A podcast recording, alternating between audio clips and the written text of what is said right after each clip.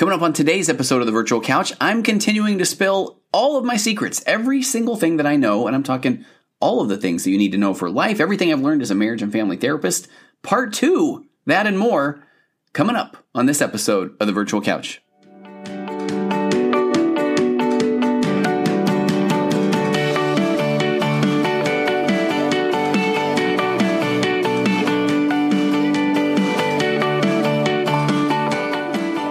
Everybody. Thank you for tuning into episode 216 of the Virtual Couch. I'm your host, Tony Overbay. I'm a licensed marriage and family therapist, certified mindful habit coach, writer, speaker, husband, father of four, ultramarathon runner, and creator of The Path Back an online pornography recovery program that is helping people reclaim their lives from the harmful effects of pornography. If you or anybody that you know is struggling to put pornography behind you once and for all, and trust me, it can be done in a strength based, hold the shame, become the person you always wanted to be kind of way, then please head over to pathbackrecovery.com. There you will find a short ebook that describes five common mistakes that people make when trying to put pornography behind them once and for all. Again, that's pathbackrecovery.com. And uh, please join me on Instagram at Virtual Couch, or you can also find me on Facebook at Tony Overbay, licensed marriage and family therapist. And uh, at some point, uh, there is going to be a new version of my website, and right on the front page now will be the free parenting, parenting positively, even in the not so positive of times. It's a free online parenting course that is based on the Nurtured Heart approach that you can go sign up for, take it's uh, less than an hour. I think it's broken down into five or six different modules, and it will help. Uh, hopefully, it will help you be a, a better parent. And I really feel like that the the principles of the nurtured heart approach work with everyday life. And if you're interacting with people at work or uh, I don't know your your spouse, anybody. So again, you'll find that at tonyoverbay.com. It's either going to be right there on the front page, or you can also find it at uh, the courses tab and again, that one's absolutely free. And I've been talking a lot about a magnetic marriage course that is coming up soon. So if you go to tonyoverbay.com and sign up to get the newsletter, then you will be one of the first to find out about this course that is is coming and I'm so excited about it but I'm going to stop talking about it because there's going to be plenty to say about it coming up in the not too distant future. So I think that's all of the business. And uh, I want to get to the the continuing this is side B or part two of everything that I know. And I'm going to try to keep this thing nice and tight then. I'm going to try to keep it under a half an hour. I have the video that is going up to my Virtual Couch YouTube channel. So feel free to go subscribe there. That would, uh, that would be great. And as per usual, if you like the content that you hear, you can subscribe or share or rate or review and all those wonderful things that would, uh, that would make my day. So let's let's get to. Oh, I have to tell you, um, I, I, one of the I've been asking for questions. You can send questions for an upcoming question and answer uh, episode to contact at tonyoverbay.com. And uh, I've got so many good questions. I, I, I, can't wait to talk about. You know, there's some really good questions about some of the hardest things uh, that I've dealt with in my office. But then there's good things about marriage and parenting and, and all the addictions, all that kind of stuff. So send those to contact at tonyoverbay.com. But one of the funniest things that I've received a few questions about is on one of the episodes, I'm not quite sure which one it was, but a spider literally crawled across my desk and I, I kind of freaked out a little bit. And I've had a couple of people say, Hey, any more spiders? And the funny part is, I moved offices, a bigger office in my building, which I was grateful for. And at that moment, I was able to, uh, my wife and I, and one of my daughters, uh, Mackie, who's actually been on a couple episodes of the virtual couch, were able to come in here and we painted and uh, everything started from scratch. It was clean. And I bought one of these things you plug in. It's this, I don't know, ultrasonic high wave frequency, keep all the bugs out of your office device. And I plugged it in and kind of side note, I was waiting for, I wanted one client to come in at some point and all of a sudden just say, man, something's, something's buzzing in my ears. And I, I wanted to meet the, somebody that it was, you know, hitting on their frequency. But I really thought, all right, this is great. Starting with a, a fresh coat of paint in here. Um, there was nothing else in the office. We cleaned all the cobwebs out. So all the spiders should be gone. And I've got this thing that was reviewed very well on Amazon and I plug it in. And uh, last week, it was actually last Monday, nine o'clock, my nine o'clock client sitting on my couch. You can actually, well, kind of see it in the background there. And what, what happens? But a spider goes crawling across the wall right behind this person. And I swear to you, and I think I'm probably making this up, but it, it almost like stopped and kind of did a little thumb to the nose thing, almost like, Hey, look at this old man. I'm, I'm in here. You know, I don't care about your device that's plugged in or, or any of that sort of thing. So I just said, Hey, can I stop this very touching moment that we're having in therapy right now and just point out the spider that's kind of right behind you? And this person was very calm. Uh, and so um, let's just say that I, I, escorted the spider out of the room. Um, we'll just kind of leave it at that. But but I'm thinking really, and so when I come in now, I'm still on hyper alert of spiders, and I shouldn't have taken the time for that story if I'm going to keep things nice and tight, trying to keep things here to a half an hour at best. So today I want to get to more of these items of this list, this this list that I wrote. Uh, I think manifesto is too strong of a word, but things that I know, and I've continued to to add to this list. And one of the funnest things about this list is I've brought it up in therapy a few times, almost as somewhat of an assessment tool, and especially with clients that I've been working with to kind of say, hey, here here are some things that I I think um, are important to know. And I would love your opinion. I would love you to poke holes in these. And it's not like I'm I, at the end of a session, I go, aha, I was right with all of these things that I know. But I think that a lot of these things um, are just very nice therapeutic principles. Last week, we talked a little bit about cognitive behavioral therapy versus acceptance and commitment therapy. A lot of, lot of great feedback from there, actually from therapists. And uh, I'm even going to do a couple of speaking opportunities just from the last week of talking about ACT versus CBT. So if you're a therapist and you're hearing this right now, go listen to episode 215 and i kind of started out that way because one of the essential principles of act is saying that hey what if we start this whole dialogue of, of trying to help someone of saying you're not broken you're you but uh, that's all in this last episode. So i covered some of that some other things but uh, you know what? Um, let me get to today's list because i'm going to run out of time. So the first thing that I want to uh, to bring up this is item number six, and I just I I numbered these just randomly as I as they just popped out of my head, so it's not in some some big order here.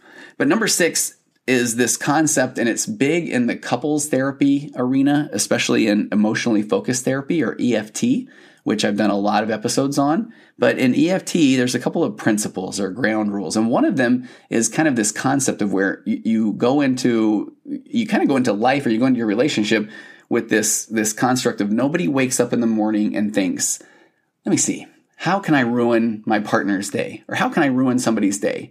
And and, and stay with me. I mean, there's always going to be exceptions or asterisks or that sort of thing. There's even a part of me that lately, as I've even um, talked more about the items on this list, I, I in my head always say there's an asterisk if if you're dealing with somebody with a personality disorder. So if your partner happens to be somebody that is narcissistic or borderline personality disorder, that uh, that I, I, would I would you know put an asterisk on some of these things that we're talking about.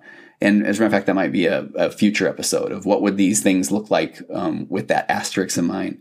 But nobody waking up in the morning thinks, how can I ruin somebody's day? So if somebody is acting a certain way, and the best examples I see of this is if somebody is, is waking up and they feel withdrawn, um, that you as a spouse or you as a parent, if you see that person withdrawn, they didn't wake up that, that day and say, I know what I'll do. I'm going to withdraw just to spite or punish that person. Or you know what? If they did, if that is is kind of even a subconscious thought, that that is an opportunity to connect. It's an opportunity to express empathy for that person and say, "Hey, I'm noticing that you're you're kind of distant today. Tell me more about that." It's not the oh this again are we playing the uh, you're you're not going to show up at breakfast game or are we playing the you're going to ignore me the silent treatment if somebody is giving the silent treatment if somebody is withdrawing or not engaged during a meal or whatever that looks like then then that's an opportunity for you to say okay i don't think that they woke up and said I know what I'll do. I will withdraw and I will hurt my partner. So it's an opportunity to say, "Hey, I'm noticing that you you're you seem a bit withdrawn.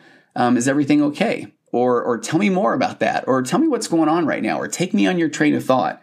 And I just think that's a great way to operate from because it it almost well it does it invites empathy. It invites you to say, uh, even if somebody it wakes up and they're angry, you know, it's like okay. I, I really don't believe people wake up and say, okay, here's the day. Uh, it's yelling time but I feel like if they are doing that, that it's uh, you get to say, "Hey, I'm noticing that you seem a little bit anxious today," or "Notice that you seem a little bit angry today. Tell me what's going on," or, or "Hey, I'm here for you." I mean, just instead of the again, instead of the putting someone on the defensive right away. And last week I talked about psychological reactance, the instant negative reaction of being told what to do.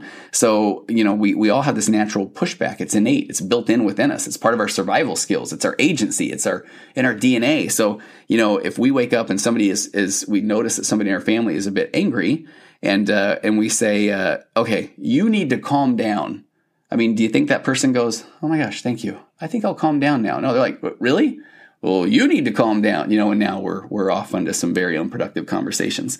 So this is an opportunity to have empathy for somebody. So we'll kind of leave that one at number six.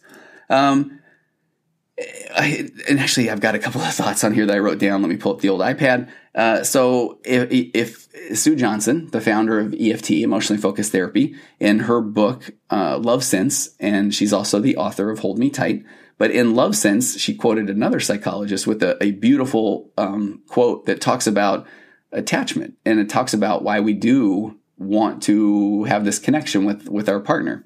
Um, the message touted by popular media and therapists has been that we're supposed to be in total control of our emotions before we turn to others. Love yourself first, and then another will love you. Our new knowledge stands that message on its head. For humans, says psychologist Ed Tronick of the University of Massachusetts, the maintenance of emotional balance is a dyadic, collaborative process. In other words, we are designed to deal with emotion in concert with another person, not by ourselves. So that at times is one of those concepts that I, I believe fully, but and, and I and I get and I've done a couple of episodes on this. I really have where if somebody's coming into me and they say, I know I have to get my act together before I can be there for my partner, I hear you. I, I do. And because a lot of times that means somebody is, has been, it, it hasn't worked when they are trying to be there for their partner. If they're trying to say, Hey, I'm feeling down, you know, and they're turning to their partner to, to kind of help them process. So I understand if that's not where someone's at.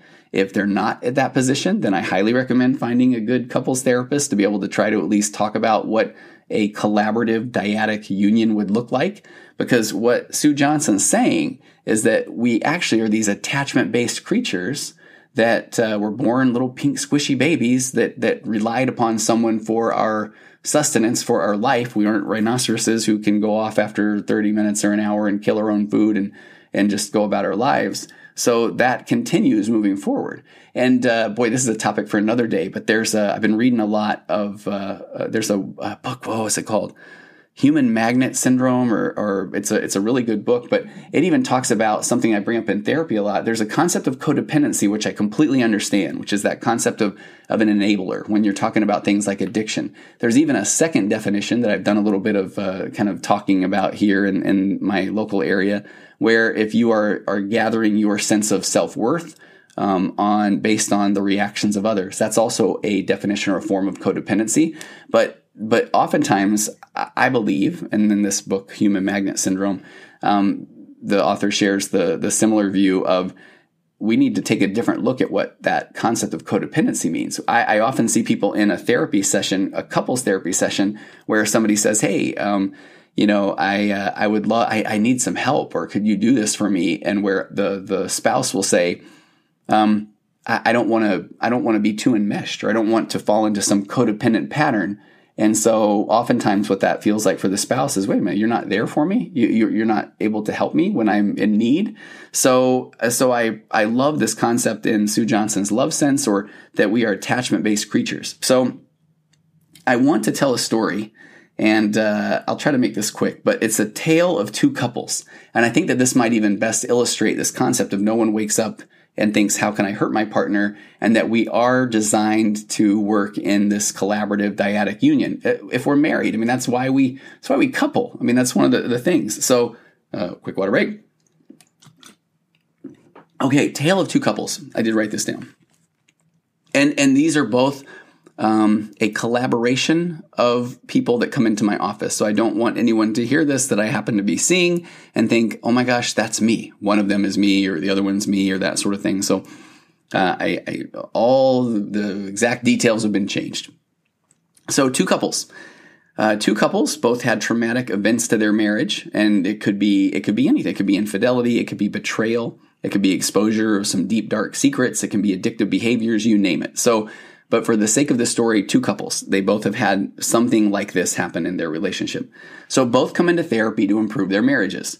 One couple comes weekly, puts in the work, listens to podcasts, reads books, comes into therapy with questions, practices the skills they learn, what I like to say, quote, out in the wild, and then they bring back data, they go over it with the therapist, and, and they're they're working. It's their marriage. They're working hard on their marriage.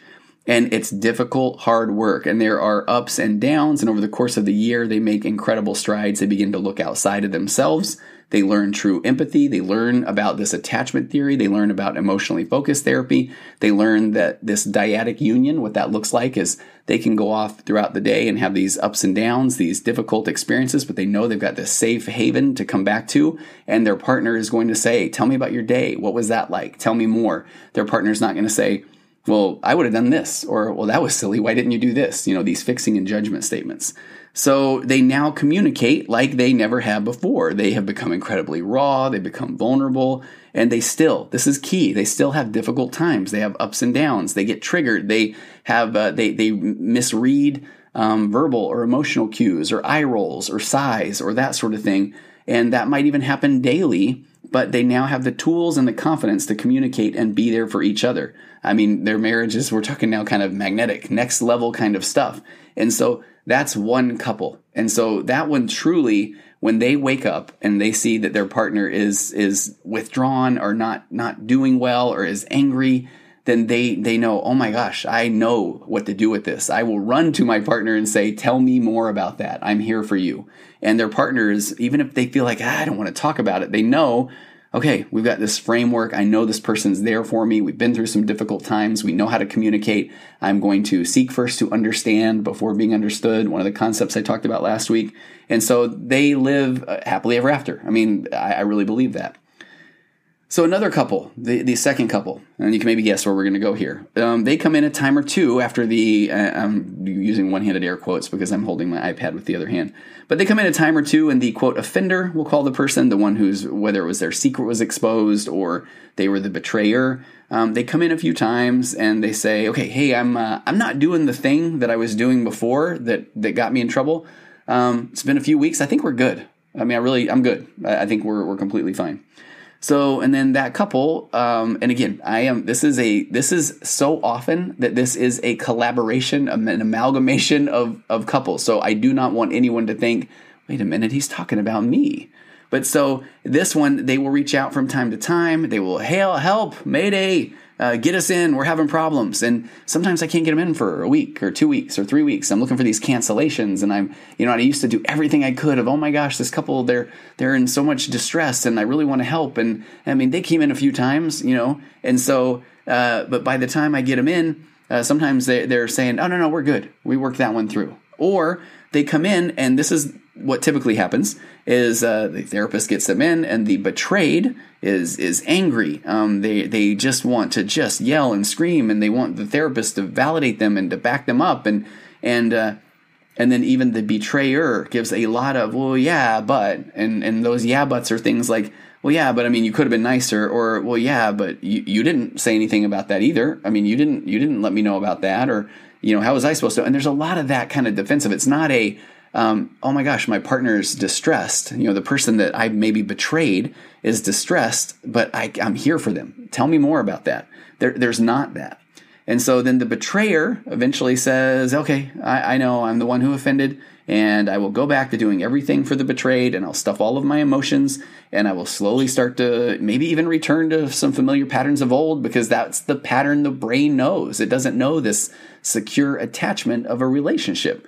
And so um, they'll stuff their emotions, and then hopefully they will be longer before we have another blow up. And then that couple will then see that, okay, well, now it's been two months since we really blew up at each other, or maybe even three months. And they say, so see, things are getting better, but they have no idea how to communicate more effectively or communicate properly. And they don't see their partner wake up and be upset or be withdrawn or and say, I know what to do with that. They have this mindset of, oh gosh, here we go again you know, I'm going to ignore this, hope it goes away. So, so that's, I know that's not part of the, yeah, well, it is. I mean, the part of the things that I know. But so I believe when we have that, if, if that doesn't jive, that, okay, they didn't wake up and think, how can I hurt my partner? Um, then I really would encourage you to to seek some counseling, some emotionally focused therapy. Um, go back and, and just Google my name and EFT or podcast or whatever, and there's a lot of episodes there that you can just start to learn the basics of EFT or get the book Hold Me Tight by Sue Johnson or the book Love Sense by Sue Johnson. And uh, and I think that that will that that tale of two couples is real. It is so real that I can't even explain that. Um, and because out of there, who do, I mean, obviously, who do you think is thriving? Who is healing? And uh, and I was going to talk about this, and I'll make it really brief. But I get I get a lot of referrals. I'm very grateful for that. A nice busy practice. Uh, so much of it is um, about the podcast, or or I don't know. I, I, I, used to write a newspaper column in the area, or speak a lot area uh, locally. So I get a lot of referrals. And uh, I mean, I think in the past weekend, I was kind of going through this this morning, trying to get caught up on email, and there's maybe I don't know a dozen or so. And and I know that that sounds like a good problem to have, but when the referrals say things like, "Okay, my my husband, um, we're on the verge of divorce, and he listened to your podcast, and and he's like, okay, I'm willing to work with Tony, and that's all."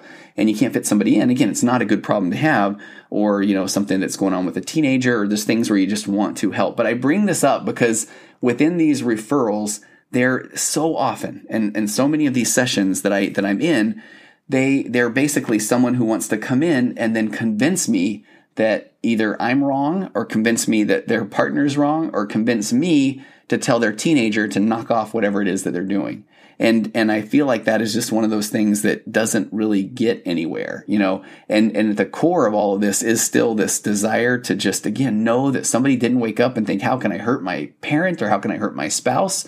And so it, we need to go into that thing with more empathy, that whole conversation with more empathy.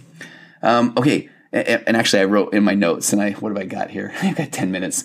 Um, that uh, therapy with teenagers. I'll just make this so fast. It's really fascinating. I still see a handful of teenagers um, because I really do want to be there and work with teenagers. I've, I've got four kids of my own uh, and they've been teenagers and I really want to be there and hear teenagers.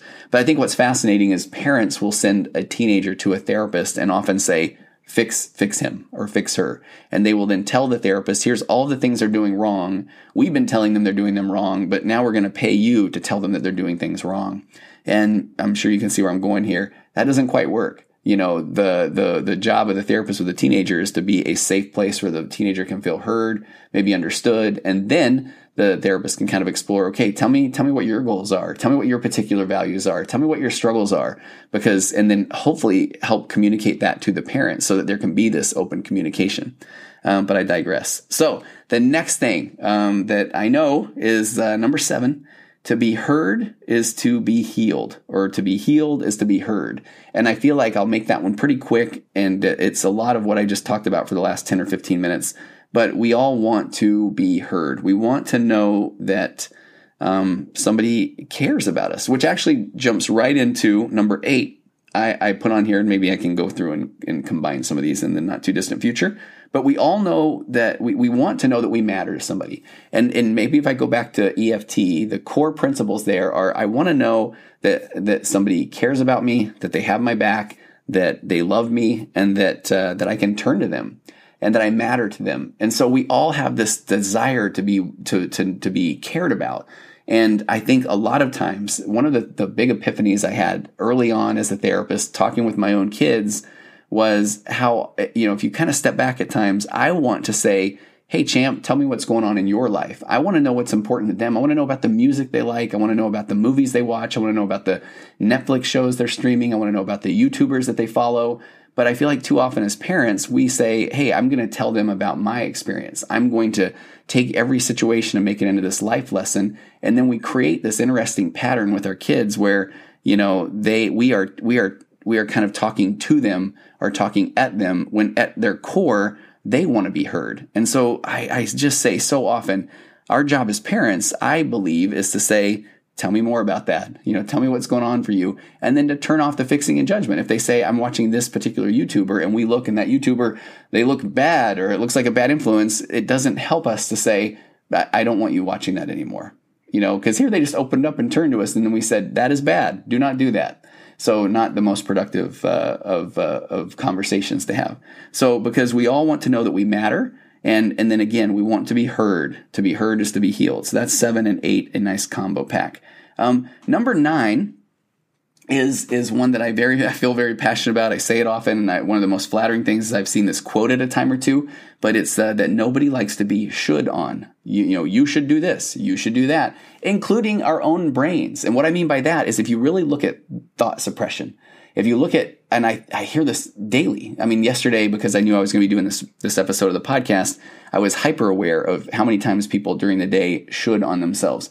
I know I should do this, or my parent says you should do this, or even I had a couple people, you know what you should do? You should do this. And there's a couple of things that happen. Uh, number one, we don't want to be should on because we don't feel heard. And but the the bigger piece to that, and I talked about this last week, and I talked about it earlier today, is psychological reactance, instant negative reaction of being told what to do. So think of your own brain with regard to thought suppression. When you tell yourself, "Don't think of the pink elephant with wings," just added those there. What are you thinking of right now? You're thinking of a pink elephant with wings, and for some reason, mine is wearing a tutu, uh, pink tutu as well. But if you're telling your brain don't, that is the ultimate example of no one wants to be should on. Our own brain is like, I will do whatever I want, old man. And it does. And I, as a matter of fact, I'm back on my, um, what is that, a bookshelf behind me. I do have, oh no, they're actually right here. Uh, clay polymer brains. Oh, this right here. It's ready. Um, all right, this is a whole reason to go watch this on YouTube. Um, uh, a, a, wonderful friend created this. I'm holding it up right now. It is a clay polymer brain, and it is holding up a sign that says this. And as a matter of fact, the sign glows in the dark. It's pretty amazing. But what, what this is about is when I've done some episodes on thought suppression, the, the concept is that we will tell our brains, don't think of this. And I say, our brain not only thinks about it, but it, it says, what, this? And it holds up a sign of what you're telling it not to think about.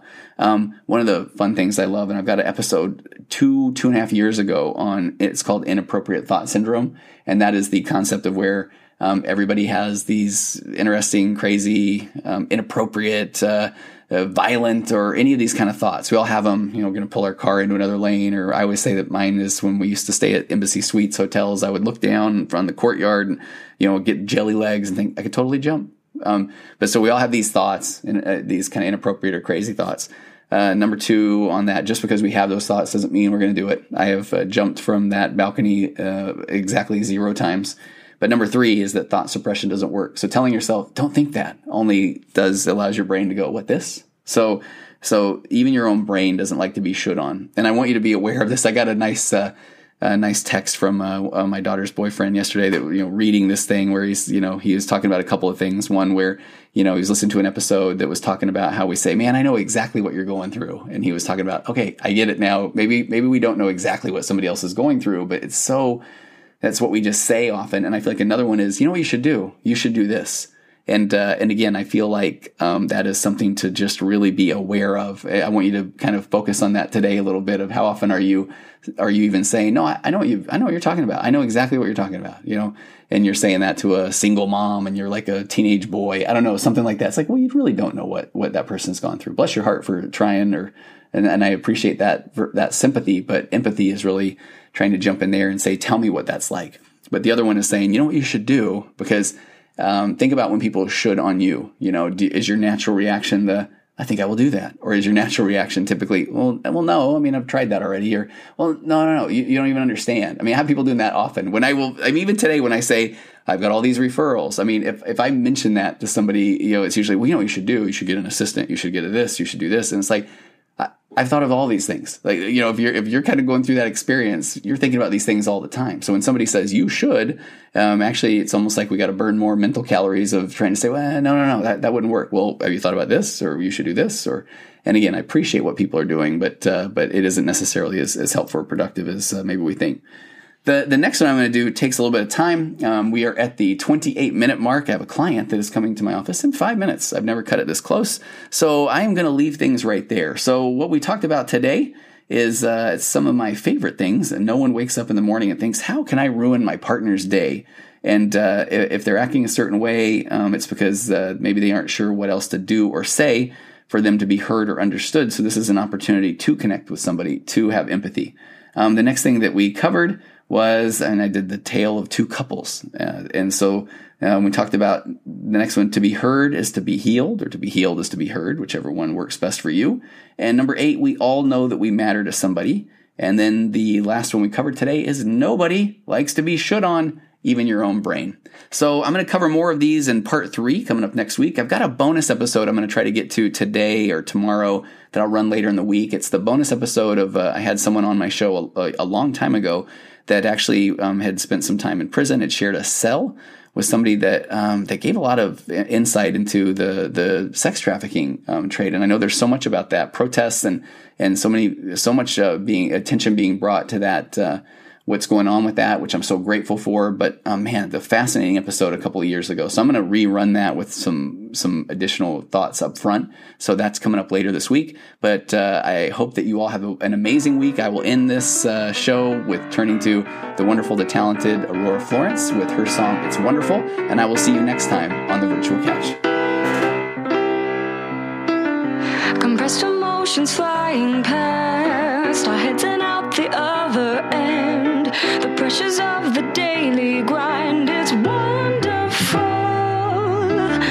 Elastic waist and rubber ghost are floating past the midnight hour. They push aside.